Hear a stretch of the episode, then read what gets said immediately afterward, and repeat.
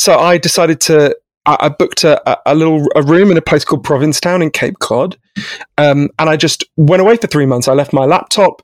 That I didn't have a laptop that could get online, and I left my smartphone in Boston with my friend Shailene, and I just got out of there. Right, you know, lots of things happened to me in Provincetown in those three months. But the thing that, and there were actually many changes I later realized I'd made that improved my attention, not just separating myself from the tech. But I thought by then I was nearly 40, right?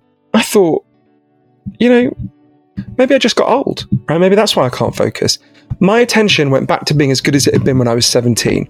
I could read books all day and not waver. I mean, it was staggering how much my attention came back. Hello, everybody. You're listening to Chatting with Candace. I'm your host, Candace Horback. Before we jump into this week's episode, I wanted to do our roundup of shout outs. So, for everyone that has bought me cups of coffee, I want to say thank you so much to Peter, to Chase, and to Zach. I really appreciate all of those cups of coffee. And we're going to do a couple Patreon members. I wanted to give a shout out to Hector, Thomas, and Shanley. I couldn't do this without you guys. I really sincerely mean that. All of your donations go directly back into the podcast. So thank you, thank you, thank you. So without further ado, before I bore you, before we even get started, please help me welcome New York Times bestselling author Johann Hari. Um, well, Johann, thank you so much for joining the podcast. I know we have been in the works for this. So I'm really excited to finally have you on. I think all of the topics that you've covered in the past are really incredible and crucial to our conversation is what does it mean to be a, a, the best human that we can be and i think that your newest book is is no exception so i kind of want to get into the conceptualization of it of lost focus i was reading your article that you had sent me and that you wrote for the guardian and it really resonated with me because you focused on your godson and I have a young boy and I'm like, if give me all of the information, what's happening, oh, what is God, yeah. and constantly being connected, um, what does that affect on our brain? God, yeah, no, the thing you're mentioning is this moment when I realized I had to write the book. Um, oh God, even thinking about it now is really throwing me off. So, um, I've got a godson who I call Adam in the book. It's not his real name. And, um, when he was nine, he developed this brief but really intense obsession with Elvis, which was particularly cute because he didn't know that Elvis had become a cheesy cliche. So he would like sing Viva Las Vegas or Suspicious Minds totally earnestly. He's probably the last person in human history who'll ever do Elvis like sincerely. And um, when I used to tuck him in at night, he used to get me to tell him the story of Elvis's life again and again. I tried to skip over the bit where Elvis shits himself to death on the toilet. And and um, one day I was telling this story and he looked at me really intensely and he said, Johann, will you take me to Graceland one day, right, where Elvis lived? And I was like, yeah, sure. The way you do with nine year olds, like, you know, knowing next week it'll be Legoland or whatever. And he said, no, do you really promise you'll take me to Graceland? I was like, I absolutely promise. And I didn't think of that moment again for 10 years until so many things had gone wrong. He, he dropped out of school at the age of 15 and by the time he was 19, he was just, this is an exaggeration, literally spending all his waking hours alternating between apps and devices. He would be constantly flicking from his iPad to his iPhone, from WhatsApp to porn to YouTube to Snapchat. And it was almost like he was kind of whirring at the speed of Snapchat, right? Where nothing still or serious could touch him. And one day we were sitting on my sofa just directly behind where my laptop is. I'm stupidly pointing, but obviously you can't see behind my laptop. And we were sitting there, and all day he was just looking at his devices. And I've been trying to get a conversation going, and he just couldn't do it. And to be totally honest with you, Candace, I, I wasn't much better, right? I was sitting there staring at my own devices. And I, I suddenly remembered this moment. I was like, we, we can't live like this. I suddenly remembered this moment all those years before. And I said to him, hey, let's go to Graceland. And he was like, what, what, are you talking about? He didn't even remember this Elvis obsession. I was like, no, we, have just got to break this numbing routine. Let's get out of it. In fact, let's go all over the South. But you've got to promise me one thing, which is that when we get there, you'll leave your phone in the hotel, right? Mm-hmm. And he said, I absolutely promise. I could see it excited something in, in him. And three weeks later, we took off from London Heathrow to New Orleans, where we went first. And a couple of weeks later, we got to Graceland. And when you arrive at the gates of Graceland in Memphis now, this is even before COVID, there's no human being who shows you around. What happens is they give you an iPad and the iPad shows you around. So it says, you know, go left, go right, go straight ahead. And everywhere you are, it tells you about the room you're in. And there's a picture of that room um, on the iPad, right? Mm-hmm. So what happens is everyone just walks around Graceland just staring at their iPad. And I'm sort of getting more and more tense. I've tried to make eye contact with someone to go like, oh, this is funny. We're the people who travel thousands of miles and actually looked at the place we traveled to. But I couldn't get any eye contact going with anyone. And we, we got to the jungle room, which was Elvis's favorite room in Graceland. And there was a Canadian couple next to us. And the, the man turned to his wife and he said, Honey, this is amazing. Look, if you swipe left, you can see the jungle room to the left. And if you swipe right, you can see the jungle room to the right. And I, I laughed, right? I was like, oh, this is funny. And then I turn and look at them and they're just swiping back and forth. And I, I sort of leaned over and I said, Hey, sir, there's an old fashioned form of swiping you could do. It's called turning your head. Because look, we're in the jungle room. you don't need to look at it on your iPad. We're actually there. Yeah. And they just sort of looked at me like I was crazy, possibly rightly, and just backed away. And I turned to my godson to laugh about it, to be like, oh, this is funny. And he was standing in the corner looking at Snapchat because from the moment we landed, he could not stop. And I kind of stormed up to him and I said, look, I know you're afraid of missing out, but this is guaranteeing that you'll miss out, right? Mm-hmm. This is, you're not showing up for your own life. You're not present at your own existence. And I tried to grab the phone off him, never a good idea with a teenager. And, and he stormed off. And so I wandered around Memphis on my own that day. And, and that night I found him at the Heartbreak Hotel where we were staying down the street. And he was sitting by the guitar shaped swimming pool. And I went up to him and I apologized, just going through his phone, and I apologized. And he didn't look up from Snapchat, but he said, I know something's really wrong, but I don't know what it is. And that's when I thought, for a long time, I've been thinking about whether I should write about what's happening to our attention, partly because I could feel something weird happening to my own attention. With each year that passed, it felt like things that require deep focus, like reading a book, having deep conversations, watching long movies, were getting more and more like running up a down escalator. You know what I mean? Like I could still do them, but they were getting harder and harder. Mm-hmm. And I saw this happening to everyone around me, almost everyone. Um, so really, after that experience in Memphis, I decided to go on this big journey. I used my training in the social sciences at Cambridge University to go on a big journey all over the world. I from Moscow to Miami to Melbourne. I interviewed over 200 of the leading experts on focus and attention in the whole world, and I dug really deeply into their research. And what I learned from them is there's scientific evidence for 12 factors that can make your attention worse. Some of them are in our tech. Some of them go way beyond our tech, uh, from the food we eat to the sleep we don't get. But, but what I learned is loads of the factors that have been proven to make your attention worse have been hugely rising in recent years. And your attention didn't collapse.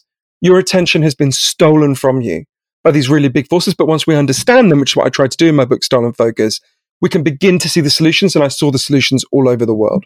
That part that you describe at the hotel is really heartbreaking to me when when I was reading it. I was because I you, you can't help but to put yourself in those shoes and you're like, man, as a parent or as a caregiver, you must automatically be like, I've failed somewhere, right? Like, how could how did this happen?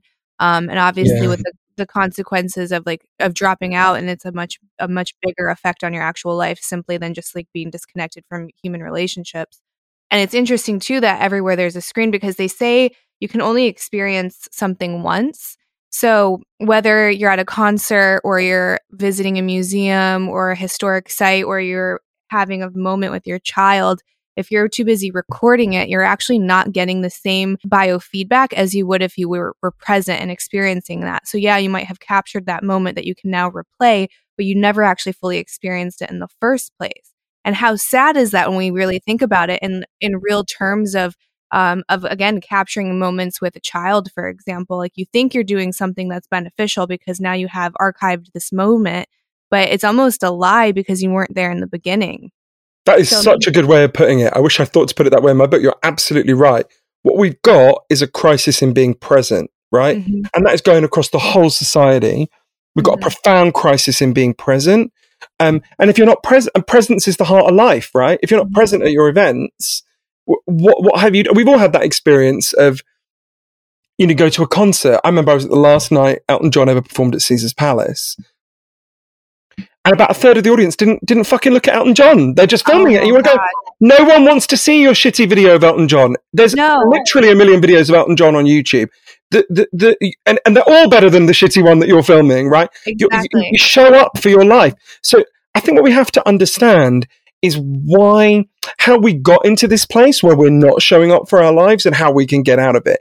Because if you look at these deep structural causes, we can begin to build solutions. And I went to places that began to build solutions. I also think you're getting at a really important thing, which is this is bad enough for adults, but it's really a catastrophe for young people. Mm-hmm. Because if you don't form attention when you're young, it's going to be harder to form it when you're older. So obviously a quarter of my book, Stolen Focus, is about children, what we can do. And actually, I'm really optimistic about this because I met people who embody the solution. Who are enacting the solution for what we can do with children, and it's Mhm. free and it really works. So we, I'm sure we'll get to that later in the conversation. But particularly on childhood, I'm really optimistic that we can build the solution here. Well, that makes me really ecstatic because I've said this in a couple of recent podcasts because they always tend to get a little doomy and gloomy. But I say, like, you have to be optimistic, especially if you're a parent or you're a caregiver, because it's your responsibility to to kind of extend hope to them. If you say Hundred percent. I think then what's the point? And, and the truth is, we're not fucked, right? We're really not. So I'll give you an example of one of the 12 causes that I write about in Stolen Focus about the way that we've. Psy- so I think one of the causes of our attention crisis is that we have psychologically and physically confined our children. And Mhm. one of the heroes of the book, who you should totally have on your podcast, remind me, I'll intro you, is a woman called, uh, an extraordinary woman named, named Lenore Skenazy, who both identified the problem, but far more importantly, built the solution, right? So Mhm. there's been a huge increase in children's attention problems in recent years. For every one child who was diagnosed with serious attention problems when I was seven years old, there's now a hundred children who've been identified with that problem. Um, I can give, give more evidence about why we know children's attention has got worse, but I'm pretty sure that's a no shit Sherlock insight that pretty much everyone listening is is is down with. If not, I can go through more of the evidence for you. Um, I don't think it's a, there's many things going on here. The way our children eat has profoundly changed, and the food we eat is deeply damaging their ability to focus. Children now sleep far less than they did. In fact, children sleep 85 minutes less than they did a century ago, a staggering change. The leading expert on sleep in the world, Dr. Charles Czeisler at Harvard Medical School, said even if nothing else had changed, just that one thing would have massively caused an attention crisis. There's loads of factors, but I think there's one really big one, and that we can build a solution to quite quickly. So I don't think it's a coincidence that children's attention problems have exploded at the same time as there was a highly specific change in the nature of childhood. So let's think about Lenore's childhood. Lenore grew up in a suburb of Chicago in the 1960s. And what that meant for her and for everyone who, who grew up at that time is from when she was five, she left the house on her own and she would walk to school on her own. It was about 15 minutes walk away. She would generally bump into all the other kids because every kid walked to school on their own from when they were five, right? When she got to the school, there was a busy road. So there was a 10 year old boy whose job was to help the five year olds cross the street, right? She would go in, school would finish at whatever it was, 3 p.m., and she would just wander around the neighborhood freely with all the other kids, and then they would find their way home when they were hungry, right? So that is what childhood looked like for all of human history, with almost no exceptions. Children played freely with each other. And then, in the space of one generation, that ended.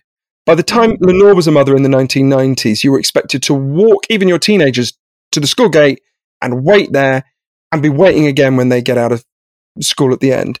Um, in fact, by 2003, only 10% of American children ever played outdoors without an adult supervising them, ever. And I think of that 10%, they got like 12 minutes a week. So basically, no children play. So we've talked a lot about the damage to childhood during COVID, and it's absolutely right we talk about that. But actually, we put our kids under house arrest long before COVID, right? Childhood became a thing that happens behind closed doors under adult supervision.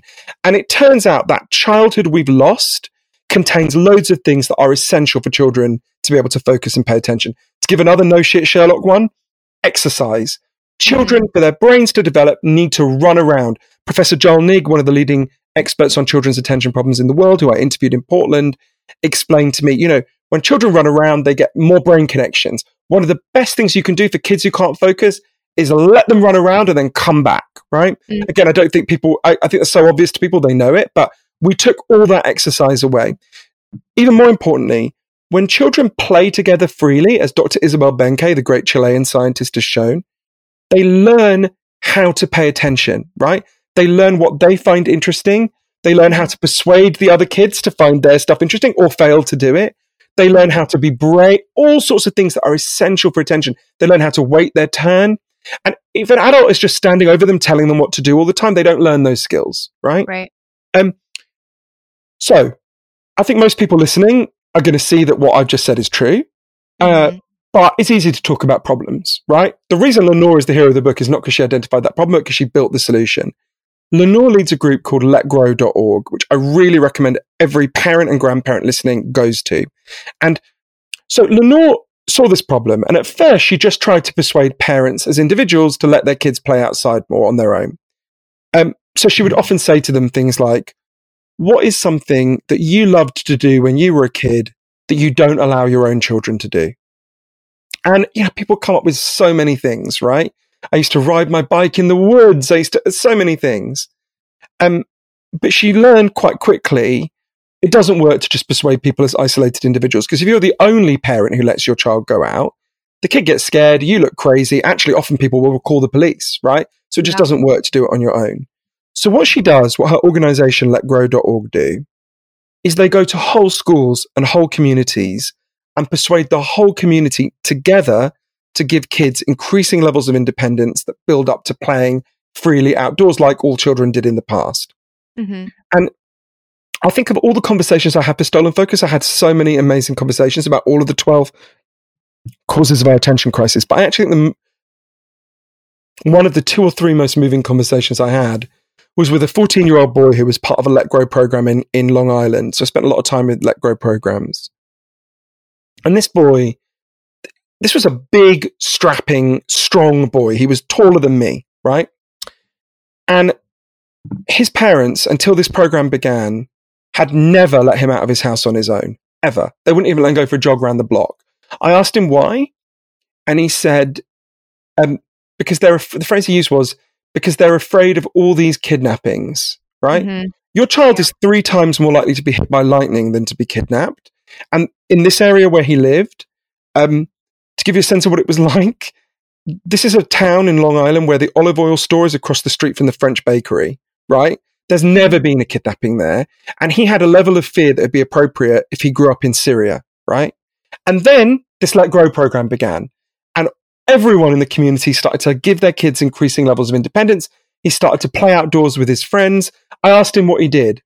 He said first they just played ball games in the street.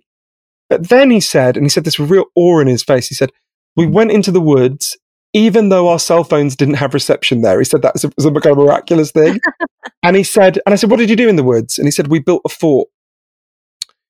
And Lenore was with me that day. And when this boy left, she said to me, Think about all of human history, right? Young people, particularly young men, had to go out and hunt. They had to Mhm. seek. They had to build things. And then in one generation, we took that away from them. And those boys, given a tiny little sliver of freedom, went into the woods and built a fort because this is so deep in our nature. And that Mhm. boy, seeing him describe it and so many of the other kids in Let Grow programs, maybe this sounds a bit, I don't know, melodramatic. It felt like watching these boys come to life, right? Mhm. I thought about how many kids I know who don't ever get to explore anything except on Fortnite and World of Warcraft. We can hardly be surprised our kids become obsessed with these things. If it's the only place they ever get to explore anything, Mhm. right? Um, and yeah, so I think I go through at the end of Stolen Focus lots of the things we need to do to get our attention back. But one of the key things we need to do is we need to restore a human childhood our ancestors would recognize as a childhood. Does that ring true to you, Candace? 100%. And you have to think of like the long term consequences, right? Because now you're creating generational problems if you are taking Mm. away these fundamental aspects of, of development, like exploring and being out in nature. I guess, do you know the origins of? Because I remember back in the 90s when you had that big spike of those, um, those commercials that were kind of telling parents and using fear based propaganda to get your Mm. children inside and fencing off playgrounds and not walking your kid to school anymore. It's like how much evidence was there for serious, I guess, abductions and is that still there? Like, is the world more dangerous than it was? And then are there more consequences of letting go of the reins? Yeah. So violence, Professor Steven Pinker has shown this. This is counterintuitive because of we see so much violence on television. Yeah. But violence has been massively declining for the past hundred years, right? Mm-hmm. Um, and we, it's not declined because we lock away our children, because violence against adults has also massively declined and we don't lock away adults, right? Mm-hmm. So there's a big debate about why that's happened. He wrote a very good book about it called The Better, Better Angels, uh, which is about figuring out why that happened. And he, there's lots of competing theories, but the fact is very clear. There's been a huge fall in violence. So to lock away your kids because you're afraid, I mean, if I said to you, I will not let my child play outside because I'm afraid my child will be hit by lightning, mm-hmm. you would regard me as insane, right? Yeah. Mm-hmm. But your child is three times more likely to be hit by lightning than to be kidnapped. So mm-hmm. this is a risk that is almost nil, right? And that was that's been the case for the whole of our lifetimes, right? Mm-hmm. Um, so and that was the case when Lenore played outside, right? So it's not that's the decline in violence is not the result of locking kids away. Already, violence had massively declined by then, um, and it's declined even further since against both adults and children. So out of fear of something that is a negligibly tiny risk, mm-hmm. what we've done is we've imposed certain harm on our kids. We've made it harder for them. To, we've made them struggle to pay attention. We've made them obese. We, yeah. you know, you've got the certain, not the certainty, but the massive increased likelihood of harm, which is happening all around us. You know, mm-hmm. a third of American children are obese. Um, you know, that's gone uh, up fifty percent since the pandemic, which exactly wild. So we're just talking about staggering levels of obesity, staggering levels of attention problems, mm-hmm. in part because we've we've we've taken away um, disability, we've taken away childhood essentially. Yeah. Um, uh, against a negligibly tiny risk, you know, it's partly about uh, helping people to understand that, but also Lenore says, and I think she's absolutely right she used to just try and tell people the statistics and the risk, and it just doesn't work, right? It just mm-hmm. doesn't work. Our brains don't.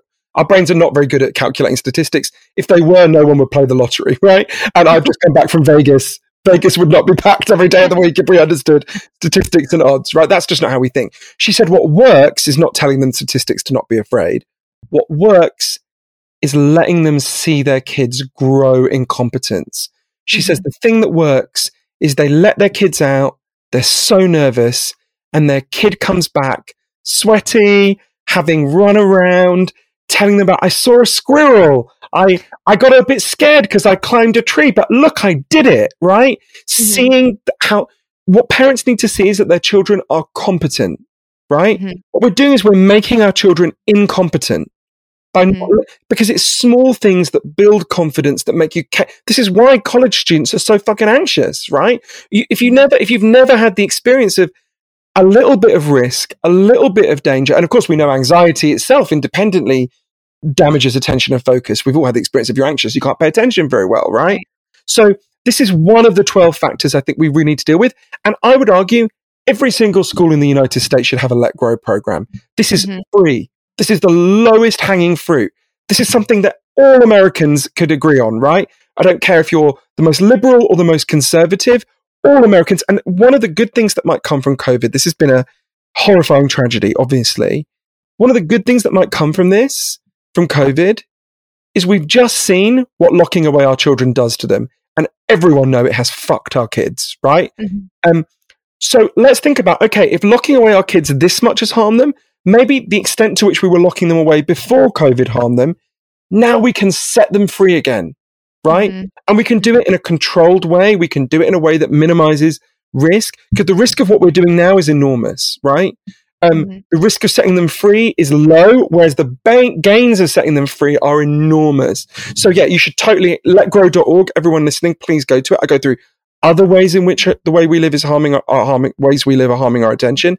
I think the way we designed our school system is a, if you if this is not the fault of teachers who never wanted it to be this way if you wanted to design a school system that would kill children's ability to focus you would design the school system we currently have particularly for boys we've designed a school system that makes boys feel incompetent and like they can't do anything mm-hmm. and bored all the time mm-hmm. um, we can design a different school system. There's all sorts of these big structural things. But yeah, so there's lots in terms of children. And obviously, then a lot of the book is about adults and what we can do for our own attention as well. No, I mean that program sounds incredible. So we use a Montessori school right now, um, which which is very similar. So it's free play and it's not a lot of adult intervention, and it's teaching them um, to kind of get like have pride in your work internally instead of ex- uh, seeking external validation, which crosses over to how adults are right now because you everything we do is for likes and retweets and engagement. So we're getting our sense of purpose and fulfillment extrinsically and that that's not going to work because at some point you know you're you can't control those things. The only thing you control can can control is your inner state. Um so i mean it, it starts from childhood but it absolutely kind of like ripples out if you will. Um, no, you're, you're totally right and thinking and, about those hmm, sorry oh no go ahead no go ahead. Well, thinking about those reinforcements and what they and that craving for online reinforcements, what that's done to us. Obviously, I talk a lot in the book about the different ways in which that's harmed our ability to focus. But let's start, if it's okay, Candace, with just one that I think everyone listening is going to think, shit, that's playing out in my life today, right? So I went to MIT, the Massachusetts Institute of Technology, to interview one of the leading neuroscientists in the world, a man named Professor Earl Miller, amazing man. And he said to me, look, there's one thing you've got to understand about the human brain more than anything else. You can only consciously think about one or two things at a time. That's mm-hmm. it. This is just a fundamental limitation of the human brain. The human brain hasn't changed significantly in 40,000 years. It's not going to change on any time frame you and me are going to see. You can only think about one or two things at a time. But what's happened is we've fallen for an enormous collective delusion. The average American teenager now believes they can follow six or seven forms of media at the same time. So what happens is scientists get people into labs, not just teenagers, people of all ages, and they get them to think they're doing more than one thing at one at once, right? Mm-hmm. And they always find the same thing, which is that when you try to do more than one thing at a time, you can't. What you do is you juggle very quickly between those tasks. You, your consciousness kind of papers over it. You don't realize you're you're you're do, you know you genuinely think you're doing more than one thing at a time, but you're not. And it turns out that juggling comes with a really big cost. The technical term for it is the switch cost effect. Um, it turns out when you try and do more thing more than one thing at a time, your ability to do all those things rapidly degrades. You will do all the things you're trying to do much less competently. You'll make more mistakes. You'll remember less of what you do. You'll be much less creative about what you do. And when you hear that, it feels like quite, I think a lot of people listening will be like, yeah, I get that, but it's quite a small effect, surely, right? I remember thinking that was not that big, right? How big is that? I'll give you just one example of many. It's a small study, but backed by a much wider body of evidence. Hewlett Packard, the printer company, got a scientist in to study their workforce. And he split their workers into two groups. And the first group was told, just do your task, whatever it is, and you're not going to be interrupted. And the second group was told, do your task, whatever it is, but you've got to answer a heavy load of email and phone calls. So pretty much how we all live now. And then at the end of it, the scientists tested the IQ of both groups. The group that had not been interrupted scored 10 IQ points higher than the group that had. To give you a sense of how big that effect is, if you and me got stoned together now, Candace, if we smoked a fat spliff together, our IQs would go down in the short term by five points.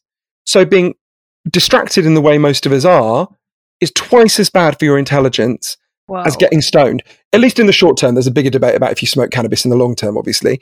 But in the short term, you'd be better off sitting at your desk, getting stoned and doing one thing at a time than sitting at your desk, not getting stoned and being just distracted and juggling tasks all the time, right? Mm-hmm. Clearly, obviously, you'd be better off neither getting stoned nor being distracted. But uh, and and and and this is a huge effect. A different study by Professor Larry Rosen found that if you receive eight text messages an hour, which doesn't sound like much to me, it lowers your brain power for the main thing you're trying to focus on by 30%. a staggering mm-hmm. amount, right? Mm-hmm. Um, so this is why Professor Miller at MIT said to me, we're living in a perfect storm of cognitive degradation as a result of all these interruptions, all this distraction. And, and, and so you can see how one of the things that interrupts us and distracts us is this craving for rewards, right? We're trained. Oh, shit, what, what, are people saying about me now on, on Instagram? How many likes did I get? What, oh, someone's post tagged me in a picture, right? You can see how that's mm-hmm. one of many things that train us to seek out those constant interruptions that are so degrading our ability to focus. So, when you talk about the task switching and not being able to focus on more than one to two things at a time, and that kind of just being a fact based off of the professionals and their Yeah. research, I find that a lot of people feel like they're the exception to the rule. So they Mm. might be like, well, sure, this brilliant guy at MIT and this one thing, but he's never seen me work or he's never seen me juggle, and I I can do it because I'm a high performer. How do you get through to those people? Because I I find that we attach our abilities uh, to our identity. So like I identify as this very high functioning person that can multitask, and that's why I'm a C suite level person at my company. Um, so there's obviously a lot of ego attached to that. And I feel like anytime there's ego attached to anything, it, it's really hard to break through that. So how do you create change? Because you could do regulation all day long, but if someone is fighting it, it's not going to help them. Do you know what I mean? I think it's a really good point. I think it's a bit like, weirdly, the point about Lenore and intellectually explaining it to people only gets you so far. They have to actually see it. So I would say to those people who say, I'm really great at multitasking, and I used to say that, Uh-huh. give yourself a week where you don't do it. hmm And and honestly come back and tell me whether your focus got better and whether your performance improved, right? hmm So one of the things I did for the book, as you know, Candace, is I went completely offline for three months. I had no internet for Mhm. three months. Sounds After amazing. it's funny because I came back from Memphis, this this trip with my godson, and I was just so horrified, and I was so tired of being wired. You know, I'd been basically online for 15 years by that point. I just I was in a lucky position. The film rights for one of my previous books had sold, so I had some money, hmm and I thought, "Fuck it, I, I've had enough of this." So I decided to. I, I booked a, a- a little a room in a place called Provincetown in Cape Cod, um, and I just went away for three months. I left my laptop. That I- didn't have a laptop that could get online, and I left my smartphone in Boston with my friend Shailene, and I just got out of there. Right, I literally fled them on a boat. Right, and and you know, lots of things happened to me in Provincetown in those three months. But the thing that, and there were actually many changes I later realized I'd made that improved my attention, not just separating myself from the tech. But I thought by then I was nearly 40, right? I thought, you know, maybe I just got old, right? Maybe that's why I can't focus. My attention went back to being as good as it had been when I was 17. I could read books all day and not waver. I mean, it was staggering how much my attention came back. And then I remember just before I left Provincetown, the, the very last day I was there, I went to uh, what's it called, Long Point, which is where the lighthouse is, and I looked back over the whole of Provincetown, and I was like, I'm never going to go back to the way I was. Why would I go back? This is amazing. The joys of focus are so great. I, I would just say to anyone listening, think about anything you've ever achieved in your life that you're proud of, whether it's setting up a business, being a good parent, uh, learning to play the guitar, whatever it is. That thing you're proud of took a huge amount of sustained focus and attention. And when focus and attention break down, your ability to achieve your goals breaks down. Your ability to solve your problems breaks down. And when you get your focus back, your ability to achieve your goals and solve your problems so drastically improves.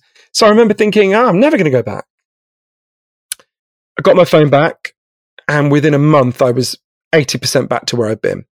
hmm Um, and later, I learned how to build a lot of those improvements into my life at an individual level. But to be honest, I only really understood why I'd gotten so much worse when I went to Moscow to interview a guy called Dr. James Williams, who had been at the heart of Google, um, was horrified by what they were doing to people's attention. We can talk about why, if you like, quit and became, I would argue, the leading philosopher of attention in the world. And he said to me, The mistake you've made by going to Provincetown is, I'm sure it was very nice for you, he said.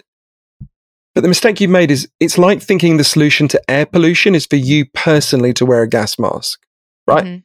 I mean, I'm not against gas masks. If I lived in Beijing, I'd wear a gas mask. It's not a solution to air pollution, right? We've got to actually solve the problem. And at the moment, this is going beyond what he said now, but at the moment, what's happening is our attention is being destroyed by very large forces. It's like someone is pouring itching powder over us all day. And then that person is leaning forward and saying, Hey, buddy, you might want to learn how to meditate. Then you wouldn't scratch so much. To which the logical response is, Well, fuck you. I'll learn to meditate. That's great. We need to stop you pouring itching powder on me, right? So Mhm. th- it- there's sort of two levels at which we've got to tackle all of these 12 factors that are degrading our attention. The first level is, I think of them as defense and offense, right? We've got to defend ourselves and our children as much as possible. And I go through mm-hmm. dozens of things we can do in the book to do that. I'm passionately in favor of those things.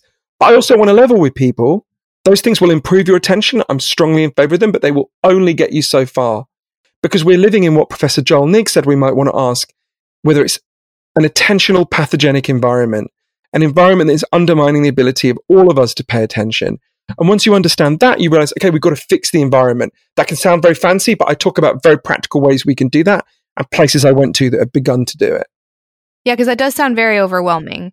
And then it also sounds it sounds very insidious too when you say the intentional, right? The like yeah. that descriptive, um, which it absolutely is. I'd love to so when you mentioned um, that guy at, at, Google, I would love to kind of get into what Google is doing specifically because I think what a lot of people do is they'll look at specific platforms and they'll say this is ruining people's minds, this is ruining people's minds, this is the reason that you're addicted to whatever. And I'm like it's across the board. It's it's all technology. If you can access it on your phone or your laptop, it is trying to monetize you, and they're all they're all guilty. And I was listening to a couple of podcasts with Google specifically, and I didn't realize at, at this moment, Google is pretty much the internet. Even if you're using other servers, like it all kind of has to go through Google first. Yeah. So just before, because I'm, I'm so conscious of what you said, and I'm really glad you said it earlier about hope. I just want to give an example about hope that I think will help us to think about Google because it can sound like, fucking hell, we're trapped in the matrix then, right? And I want to give a very mm-hmm. specific example that I think will help us to understand the solution to the problem we're about to talk about. So I think you're probably too young to remember this, Candace, but I can just remember that there used to be, it used to be normal that people, in fact, the, the dominant form of gasoline in the US and Britain used to be leaded gasoline, right? Uh, so you'd put lead in, into your car and then that lead would be pumped out into the air and everyone was breathing in lead, right? Mm-hmm. And a bit before my time, it used to be normal that people painted their homes with leaded paint. Mm-hmm. And then it was discovered lead fucks your brain and it particularly mm-hmm. devastates children's ability to focus and pay attention, right? They actually knew about that going all the way back to the 1920s. There was an amazing scientist called Dr. Alice Hamilton who figured it out. But the lead industry funded a kind of bullshit denial kind of science, uh, mm. pseudoscience that said, oh, no, no, lead's fine. It's just that people need to dust their homes a bit more. But by the time you got to the 70s and the early 80s, um, it was just undeniable that lead was having this terrible effect on people's attention. So a group of moms, they were mostly moms, got together and said, "Why are we allowing this? Why are we allowing a for-profit company to fuck our children's brain, children's brains?" Right? Maybe they didn't swear as much as I did, but that was the gist of what they said, right? Um, so what did they do? It's really important to notice what they didn't do. They didn't say ban all gasoline. They didn't say ban all paint, right? Because mm-hmm. paint and gasoline are good things they said, let's ban the specific aspects of the paint and the gasoline that are harming people's attention. Really important to bear in mind for when we get to the internet debate because we don't want to ban all this stuff. Loads of it is great and good. Mm-hmm. We want to deal with the specific aspects that are damaging our attention. And what, what happened with those moms? They fought, they fought for years, they succeeded. As a result, we're not exposed to lead anything like the same amount. And what's the outcome? Um, according to the Center for Disease Control, because of the reduction in exposure to lead, the average American child is three to five IQ points higher than they would have been had we not banned lead, right? An amazing piece of progress, a real model for us. Something was identified in the environment that was fucking up our ability to focus. And so we got rid of that thing from the environment, right? It can be done. So let's go to Google, for example. Uh, so one, another one of the heroes in my book is Tristan Harris, who is an extraordinary person. I'm sure you know his work. He's become very famous. I feel glad because I got to know him before he was famous. Um, uh, and I still know him now. He's my friend. Um, so, Tristan, if you want to understand what Google's done to our attention, there's many aspects of this, but to give you an example of a story Tristan told me years ago that really haunts me. So, Tristan worked on Gmail, which is owned by Google, was developed by and is a Google product. He worked on Gmail really early in the development of Gmail. And they were trying to figure out how to get people more people to use Gmail, obviously, but also they particularly wanted to get people to use Gmail more often. I'll come to why in a little while. So they're trying to figure out how can we get people to use it more often. And one day, sitting in the Googleplex, and one of Tristan's colleagues said, I've got an idea. Why don't we make it so that every time someone gets an email, their phone vibrates a little bit? Everyone said, That's a good idea. Let's do it. A week later, Tristan was walking around San Francisco and he just hears this this buzzing everywhere, this noise, like a kind of weird dystopian bird song. And suddenly he realizes, shit, we did that. That's us. That's mm. my colleague sitting next to me. We we did that. Wow. And then he realized, oh, that's happening all over the world, right? He later calculated it. That one decision had led to 10 billion interruptions to people's day every day across the world. 10 billion. Think about what we were talking about before, about how being interrupted damages your attention. Professor Michael Posner discovered that if you're interrupted, it takes you on average 23 minutes to get back to the level of focus you had before you were interrupted. Mhm. But loads of us now never get 23 minutes spare, right? So Tristan is like horrified. So he's like, shit. So he starts to try to persuade people inside Google this is really bad what we're doing, right? We're really, we're not being responsible custodians of people's attention and focus.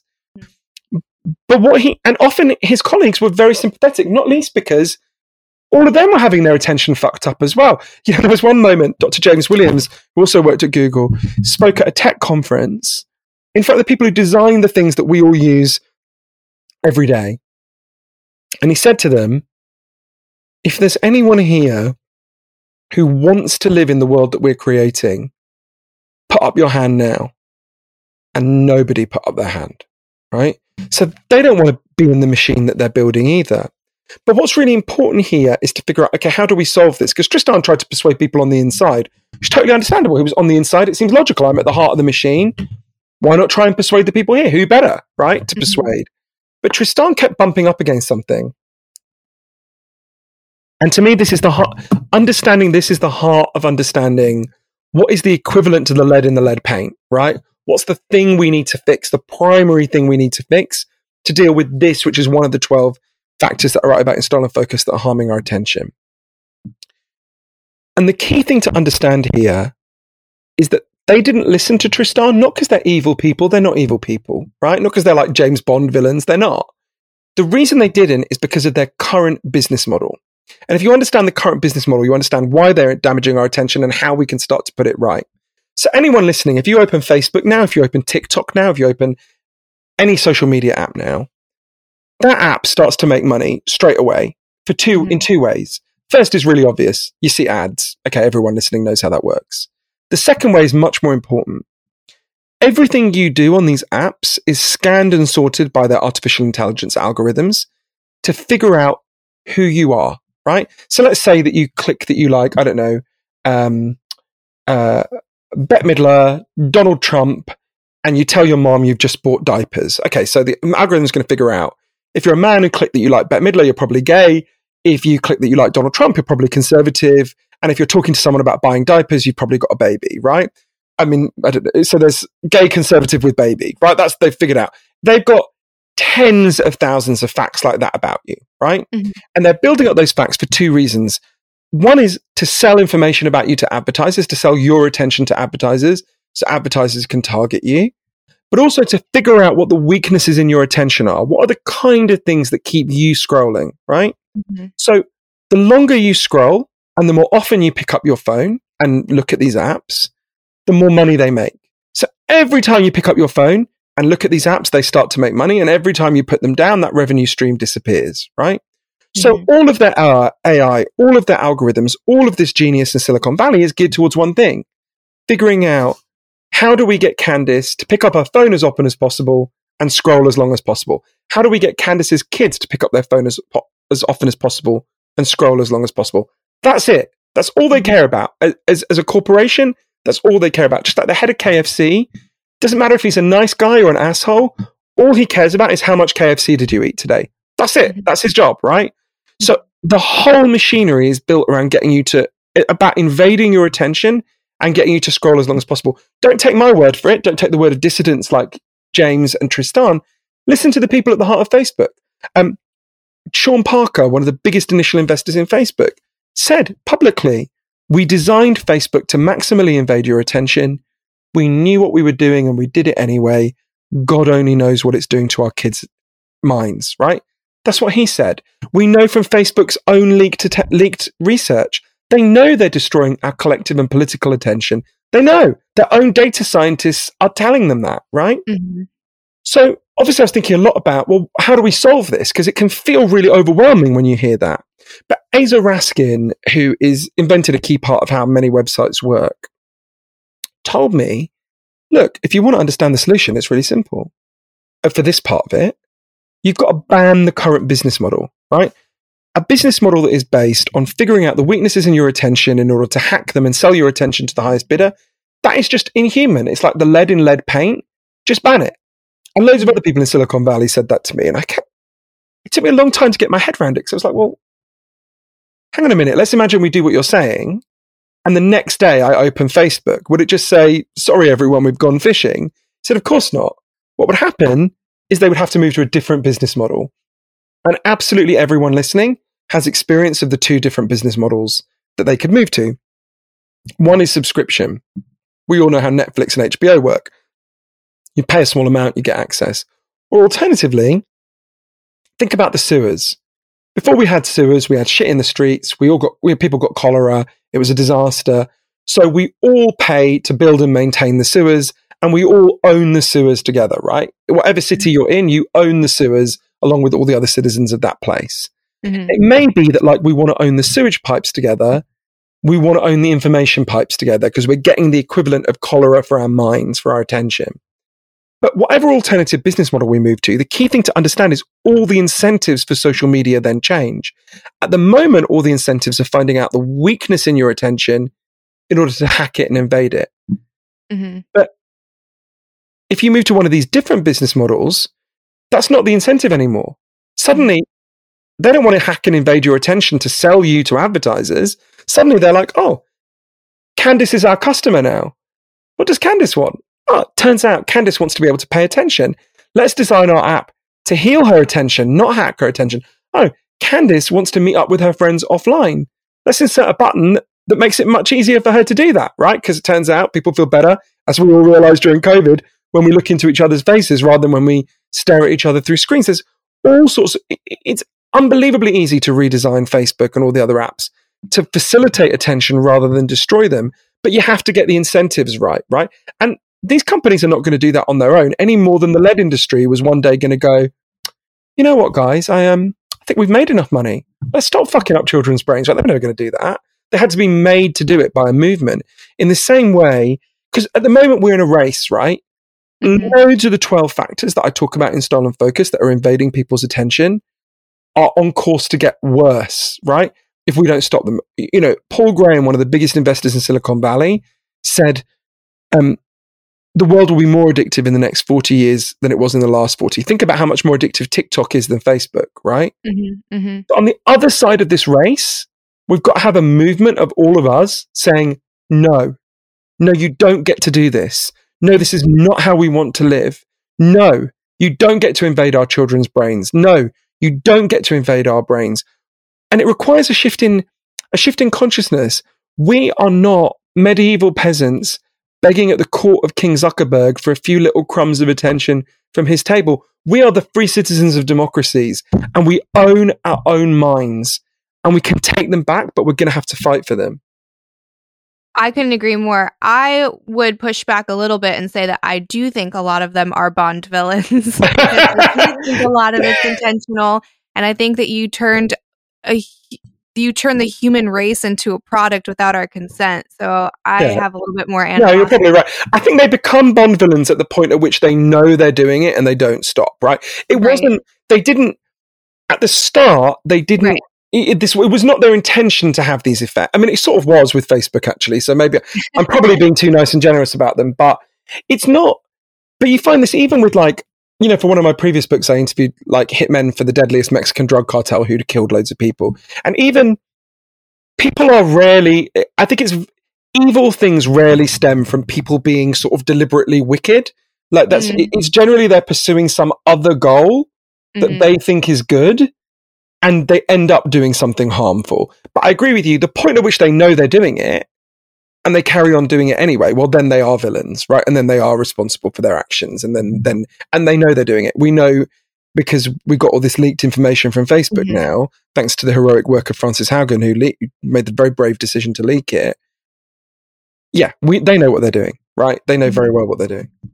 Yeah, and I think it's interesting because there's obviously multiple angles and and solutions as to how to go about this and create the world that you want to live in. I tend to be more libertarian and like less regulation, less government across the board is generally a good idea.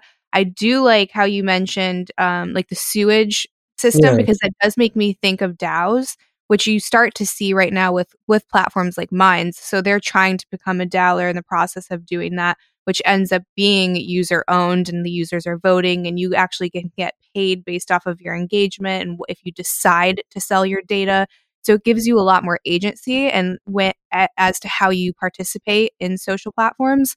Um, their CEO, I think, is amazing, and I really hope that that he does well. But I think it comes down, and I know that some people aren't in favor of the whole personal accountability um, thing, but to me, it it's kind of like a mix between personal accountability and the collective. When you were talking totally. about the moms and the lead, right? So if we all say this is bullshit, we know what's happening, and then you leave these platforms and you go to ones that actually care about the users, like Minds and you support that those systems and the other companies like Twitter won't have a base. They won't have anything to profit off of. I have a lot of sympathy for that, but I also think I think you're right. That there's two levels at which we've got to do this, right? There's all sorts of things we can do as individuals, and people who want to leave these platforms, I give them, you know, and develop platforms built around different principles. I have a huge amount of sympathy for. I think in terms of libertarianism, I think what's interesting about this is we can build really broad coalitions around this because you know um, I'm not aware of any hard, you know, the most super hardcore libertarian doesn't think we shouldn't have a sewage system that's collectively right. owned. And right. the most hardcore libertarian doesn't think we should legalize lead poisoning again, right? So right. there are yeah. certain, you know, even really, really, I mean, you'd have to be a total abolish the government anarchist. I mean, there are some, and some of my yeah. friends, in fact, I, you know, it's not yeah. no disrespect to them, but I think we, there are certain things that we, we, almost everyone agrees the government should do some things. There's some people who say, uh, the government should do very, very little, and that's right. a perfectly legitimate position. And I have lots of friends who take that position. But even the people who say very, very little would say, well, sewers getting poison out of the air are pretty good ones. Mm-hmm. And I would argue, and other people would disagree, and it's a perfectly legitimate debate. Dealing with these factors, it, I would put now in the category. I think it's pretty close to lead poisoning, and it's you know, it, it, if there are things that are so profoundly degrading our attention, but you're absolutely right the fight for that, sometimes it's framed as, and you're not smartly not doing this. Sometimes it's framed as there's two ways of thinking about this as either individual responsibility or collective action. And I always say to people, obviously we need both. Right? I mean, it's oh. obvious, right? It's, it's, bizarre to set them again. And collective responsibility is a form of individual responsibility, right? Like mm-hmm. collective response, collective action only happens if lots of individuals come together and do it. Exactly. It's not like I'm not saying wait for some political messiah to deliver it to us. That'll never happen, right? Yeah. The the if you think about those moms whose kids were being poisoned, the way they took individual responsibility was by acting together, right? Mm-hmm. So I don't. I think your instincts and my instincts are right. They, these are not separate things, right? Mm-hmm. I mean, well, they're separate to some degree, obviously, I'll give you an example of a purely individual act that I recommend everyone doing. These guys should so be paying me commission. I promise you, I'm not being uh, the product I'm about to mention. I'm not getting any money for plugging this, but uh, I noticed their sales have massively gone up since I started talking about them. So over in the corner of the room there, um, I have something called a kSafe. It's a plastic safe. You take off the lid, you put in your phone, you put on the lid, you turn the dial, and it will lock away your phone for anything between uh, five minutes and a whole a whole day, right? Mm-hmm. I will not sit down with my partner and watch a film unless we both imprison our phones. I will not let people come round for dinner unless we both put our phones in the phone jail. Um, I write four hours a day. I imprison my phone then. On this laptop, I have an app called Freedom, uh, which locks away, which cuts you off. It can either cut you off from specific websites, say you had a problem with Twitter or Pornhub or whatever it might be, or shut you out of them, or it can shut you off from the entire internet for however long you tell it to. And once you've done it, you can't get it back when you just nothing you can do. And um, so those are two examples of like purely individual forms of personal responsibility that I take every day and I'm passionately in favor of. But again, you can sort of see how the individual responsibility interacts with collective responsibility when we think about another layer of this. So loads of people listening will have heard me say what I just said, that I put my phone away for four hours a day. And they're going to think, well, fuck you. I can't do that. My boss might text me, right? At any minute of the day or not. I can't do that. I get fired. Screw.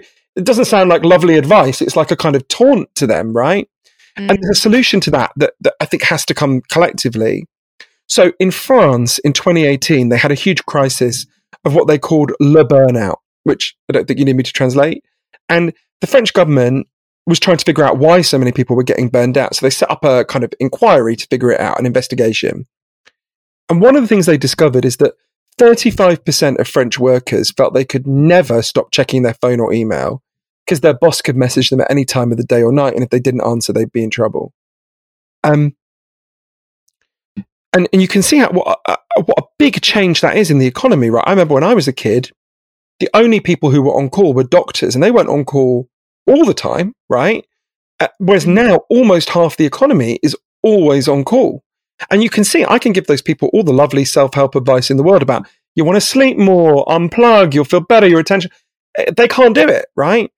So the French government, under pressure from kind of collective movements, introduced a really simple legal reform that deals with a big part of this. It's called the right to disconnect. Mm-hmm. And it just gives every French worker two rights.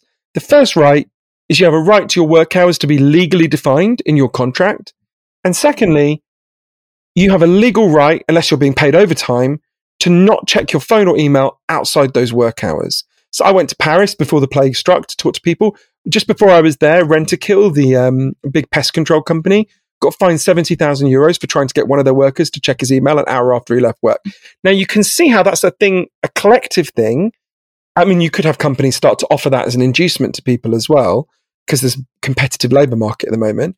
But you can see how that's a collective change that frees people up to make the individual changes they want to make. So you've got those both those levels. So a lot of people, if they were given a right to disconnect, would be able to use the kSafe, would be able to use, um, you know, freedom in a way they can't at the moment. Mm-hmm. Do you think part of that's cultural though? Because I've heard that people have brought in people like um, like Simon Sinek, for example, to come and talk to their employees and talk about an employee led company and creating a better work environment and for it to be less take take take from from the leaders in that in, in those companies and that it doesn't end up working because i guess maybe specifically in america we're just so competitive that the employees don't listen so you might even have a benevolent leader or CEO and he's trying to create this healthy space for people. But even if you were to pass something like the right to disconnect, you would still have other people that were like, I'm going to see this as an opportunity and take advantage of, and I'm still going to be available after work. And then that possibility is thus going to make the people that, even though legally protected, have the right to disconnect, they're still going to be available 24 7 because now they lost their edge. I think it's partly, I think that's a really important point. Uh, I think it's partly about one of the things we have to do in the culture. You're right that part of it's cultural. We have to challenge the conception of productivity that we currently have at the moment because our concept of productivity is, and this is in my head, right? I'm, I'm not saying standing above this. It's very deep in our culture. The productive person is the person who works all the time, right? Mm-hmm. If I get to the end of the day and I've done 12 hours of work and I'm exhausted, I get a little Puritan rush. I'm like, oh, I worked really hard today. I've been productive. But actually, all the evidence shows that is a terrible way to work. Just purely if the only thing you care about is outcomes for your work, and I think we should, of course, care about other things. But let's say if that was the only thing you cared about, even if that's your only, the only way you measure your life, it's a really shit way of, of, of doing your work, right? And it's interesting. We all know that. Guy called Professor Jeffrey Pfeffer, who's a professor of organizational management at Stanford, one of the leading experts on organization in the world, said to me, at some level, we all know that because ask any sports fan, we're speaking, you know, two days after the Super Bowl, ask any sports fan do you want your team to go onto the pitch exhausted, having worked 12 hour days every day in the week leading up to the Super Bowl? Of course not. You'd be an idiot if you thought that, right? You want your team to go onto the pitch well rested, up for the game. And, and Professor Pfeffer said to me, why would it be any different with the rest of us, right? Mm-hmm. Actually, working yourself to the point of exhaustion is not the way to be productive. Actually, so you think you're getting the competitive edge if you're the one who's, I'm going to be available all the time actually it's about a cultural change where both you and the boss know the person who's available all the time, who never rests, never unplugs, never sleeps, that's actually your least productive worker. That's not the worker you want. That's not the right. kind of worker you want.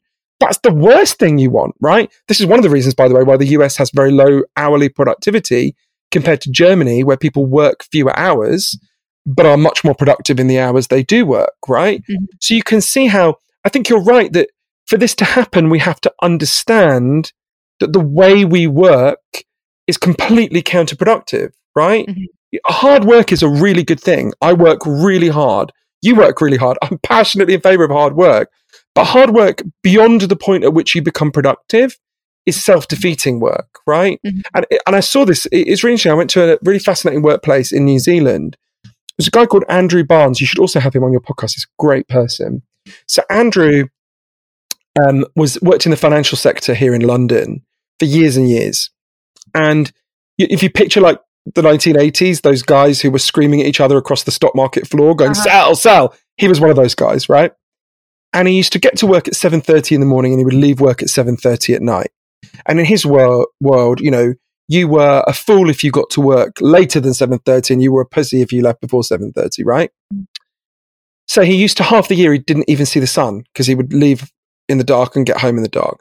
He had no relationship with his children. His first marriage fell apart. And Andrew was smart enough to realize that I don't want this life. So he left. He went to Australia and New Zealand and became extraordinarily successful businessman in Australia and New Zealand. But he never forgot those years of sort of darkness, right? And one day he was on a, he, he one of the businesses he owns is called Perpetual Guardian, who run wills and trusts, very successful business. And one day Andrew was on a plane, um, and he read an article in a business magazine that showed that the average worker is actually only focused on their task for three hours a day. So they're sitting at their desk for eight hours a day at least, but they're actually only focused for three hours a day. And he was like, well, this isn't a good deal for anyone. The worker's life is passing them by. They're not doing the things they want to do. And it's not a good deal for me because they're not doing their work. What would happen if we did this differently? So he did a kind of back of the envelope calculation. He figured out part of the problem here might be exhaustion and overwork. If I gave my workers one extra day off a week, but I paid them the same, so I paid them the same as I pay them for five days, but they only had to work four days. If in return they focused for 45 minutes better a day, then, you know, I've made up for the loss, right? So very boldly, he gets the whole company on a, on a conference call and he says, Hey, everyone, you've only got to work four days now. No cut to your pay. His head of HR literally fell over. He said, We're going to do this an experiment for three months. Let's see what happens. Mm-hmm. So they did it, and the results were monitored by the University of Auckland Business School. And I went to New Zealand to interview these people. I spent, I interviewed everyone who worked for their office in a town called Rotorua, which is a slightly weird town that smells of farts because they've got a sulfur problem. But apart from that, very nice. And and it was fascinating to talk to the people there and to look at the scientifically measured results. So this at first seems very challenging. They achieved more in four days than they had in five right? Mm-hmm. It wasn't just that they achieved as much, they did more. Almost everywhere where they've done a four day week experiment, they found similar results. Microsoft in Japan, their productivity went up 40% when they moved to a four day week. Uh, Toyota in Sweden, they produced 120% of what they produced in four days than they had in five, right? Lots of other examples. I think for precisely this reason, right? That you've got to challenge the conception of productivity that we have this concept of productivity, the exhausted worker is the good worker, mm. is just wrong. There's lots of mm. scientific evidence for that. And at some level, we know it's true, but you're right. It's hard to get out of the competitive ratchet where you feel like if you're the one not doing that, you're falling behind. Mm-hmm. And this is why we have to really deeply challenge these ideas and why it's easier to do it if we all do it together than if you sort of feel like you're the only person who stepped out of the race. But this is another blessing of COVID, right? We've seen that the way we work can enormously change, right? I remember talking to Andrew Barnes, who did the New Zealand experiment. I obviously saw him in New Zealand before COVID. And then I remember interviewing him about three or four months into COVID and him saying to me, if you had said to the leader of a bank a year ago, you can send all your workers home, every single one of them, and your bank will still function just as well, they would have thought you were completely crazy, right? Mm-hmm. But look, it happened, right? So one of the things COVID has taught us is that we can really change the way we work in enormous. I don't think we're ever going to go back to working in offices the way we did, right? Probably not. Yeah, which to me I think is probably a good thing. We have to do it well, and I don't think 100% remote working is a good idea either for, for a lot of businesses. I mean, maybe there's somewhere it's a good idea. But yeah, I, I think we've really learned, oh God, we, you can actually change lots of things and see what happens. Mm-hmm. No, I think that's again that's one of the silver linings of COVID as well. So there, um, at least in the U.S., the job market is is down. You can't find employees yeah. anywhere. But what people aren't talking about is that entrepreneurship is actually up. So it's yeah. not like these people just disappeared; they just didn't go back to work. So they're kind of creating exactly. the life that they want. They are creating their own hours, their own work environment, um, and I think that they're you know they're taking charge of of how much they're they have to be available to anybody. It's so exciting, right? And that mm-hmm. the and and to me, it's I really care about entrepreneurship and innovation. And you know, if you look at all these twelve factors that I talk about in Stolen Focus that are undermining attention, if you want an innovative population, you've got to have a population who can think deeply and pay attention. And I think that one of the things we've been doing is undermining entrepreneurship and innovation by just having people who are adult. If you look at anything, whether it's scientific invention, business invention, they all come from deep thought and contemplation, right? Uh, you need some periods where you're speedy and busy, but you need times when you can think deeply. The average Fortune 500 CEO only gets 26 minutes a day without being interrupted, right? Mm-hmm. That's a disaster for business innovation, right? So you can see how restoring attention through all these things, whether it's sleep, the way we eat, so many of the factors that I write about, stress, dealing with them boosts in the long term innovation and our ability to to to be entrepreneurial, which is you know one of the crucial engines of our society. Again, I think it's like how do you tackle how do you tackle the problem? And I think again it, it comes down to the individual level and the yeah. and the collective. And I think unfortunately we as human beings we have to feel enough pain to want to to start the change mm, and even get involved in the conversation so it's like with anything else like you get sick enough and then you change your diet mm. like it, you don't really think about it if you can be one of those very rare people that can down all this processed food and you have no ailments you're mm. not going to think i have to change anything but if you're like most mm, mm. people you're like this is making this is poisoning me and i have to look at my food so mm. um you know i had a real you know it's so funny Candace i had a you saying that reminds me of a real low point in my life. Um, on Christmas Eve 2009, it's so sad that it was Christmas Eve. I went to my local KFC in the afternoon, and um, I remember going in and I said my normal order, which is so disgusting I won't even repeat it. and the guy behind the counter said, "Oh, Johann, I'm really glad you're here." It's like, all right, and he went off behind where they fry the chicken, and he came back with all the members of staff and a fucking massive Christmas card in which they'd written to our best customer and everyone had written like personal messages to me. And one of the reasons my heart sank is I was like, this isn't even the fried chicken shop I come to the most, right? How can this be happening to me? But um, and that was a point that did make me sort of change my one of those moments where you're like, oh, something's gone wrong here, right? But but I think you're right that there's a thing about pain can motivate change. And I think most people listening to this podcast can feel the pain of not being able to focus properly, right? Mm-hmm. We can feel this is diminishing our lives. Um, and what I want to say to people is it's not just you, right? This is happening to almost all of us. And and we've got to deal with this. And together, as individuals and collectively, we can deal with this. We don't have to tolerate this. This is not like the weather, right? This is not just some random thing that happened to us. This is the result of specific changes that are relatively recent, right? Mm-hmm. Dr. James Williams, the guy I mentioned before, said to me, you know, the axe existed for 1.4 million years before anyone thought to put a handle on it. The entire internet has existed for less than 10,000 days, right? We can mm-hmm. deal with these factors that are fucking our attention. They're relatively recent. Um, they're not that powerful compared to big forces that human beings have taken on before. We can deal with this, but we have to understand what's happening and then we have to build the solutions. And and I've seen the places that are building the solutions. They're not science fiction places, right? I've been to them. We can deal with it, but we've got to we've got to change our consciousness and we've got to understand what's happening. Mm-hmm.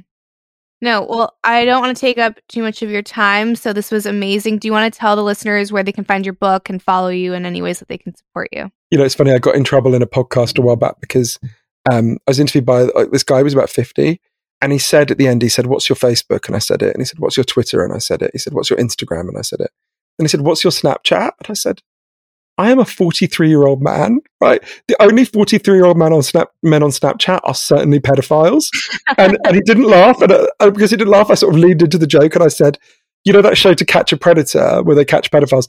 The next season of To Catch a Predator should be they just go up to adult men in the street and say, what is your Snapchat handle? And if they have one, just immediately arrest them, right? and, anyway, he didn't laugh at all. Later, I, I thought it a bit weird. Later, I looked it up and um, he's a 50 year old man with quite active on Snapchat. I was like, oh dear. So I've accidentally accused him of being a pedophile. Not ideal, but uh, I still think it's slightly sinister. But anyway, uh, anyone who wants to follow me on social media, I don't look at it that much, but I, I tweet, but I don't read back. Um, they can go to uh, the book's website. It's stolenfocusbook.com. Um, where they can see where to get the audio book, which I read myself. They can see where to get, they can listen for free to loads of the audio of the experts that we've talked about. Um, what else am I meant to say?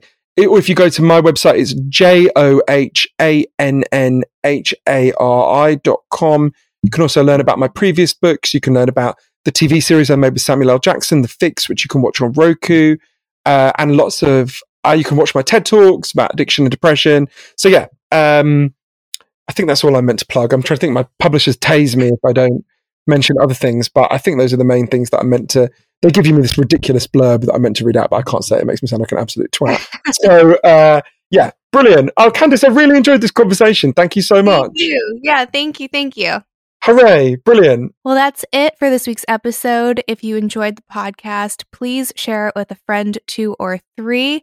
And if you haven't, hit that subscribe button and leave a five star review if you have time. I would greatly appreciate it. It is the number one way to help me with charting and showing up in the algorithm. So I really appreciate anything you can do to help me on this podcast journey. And I'll see you next time.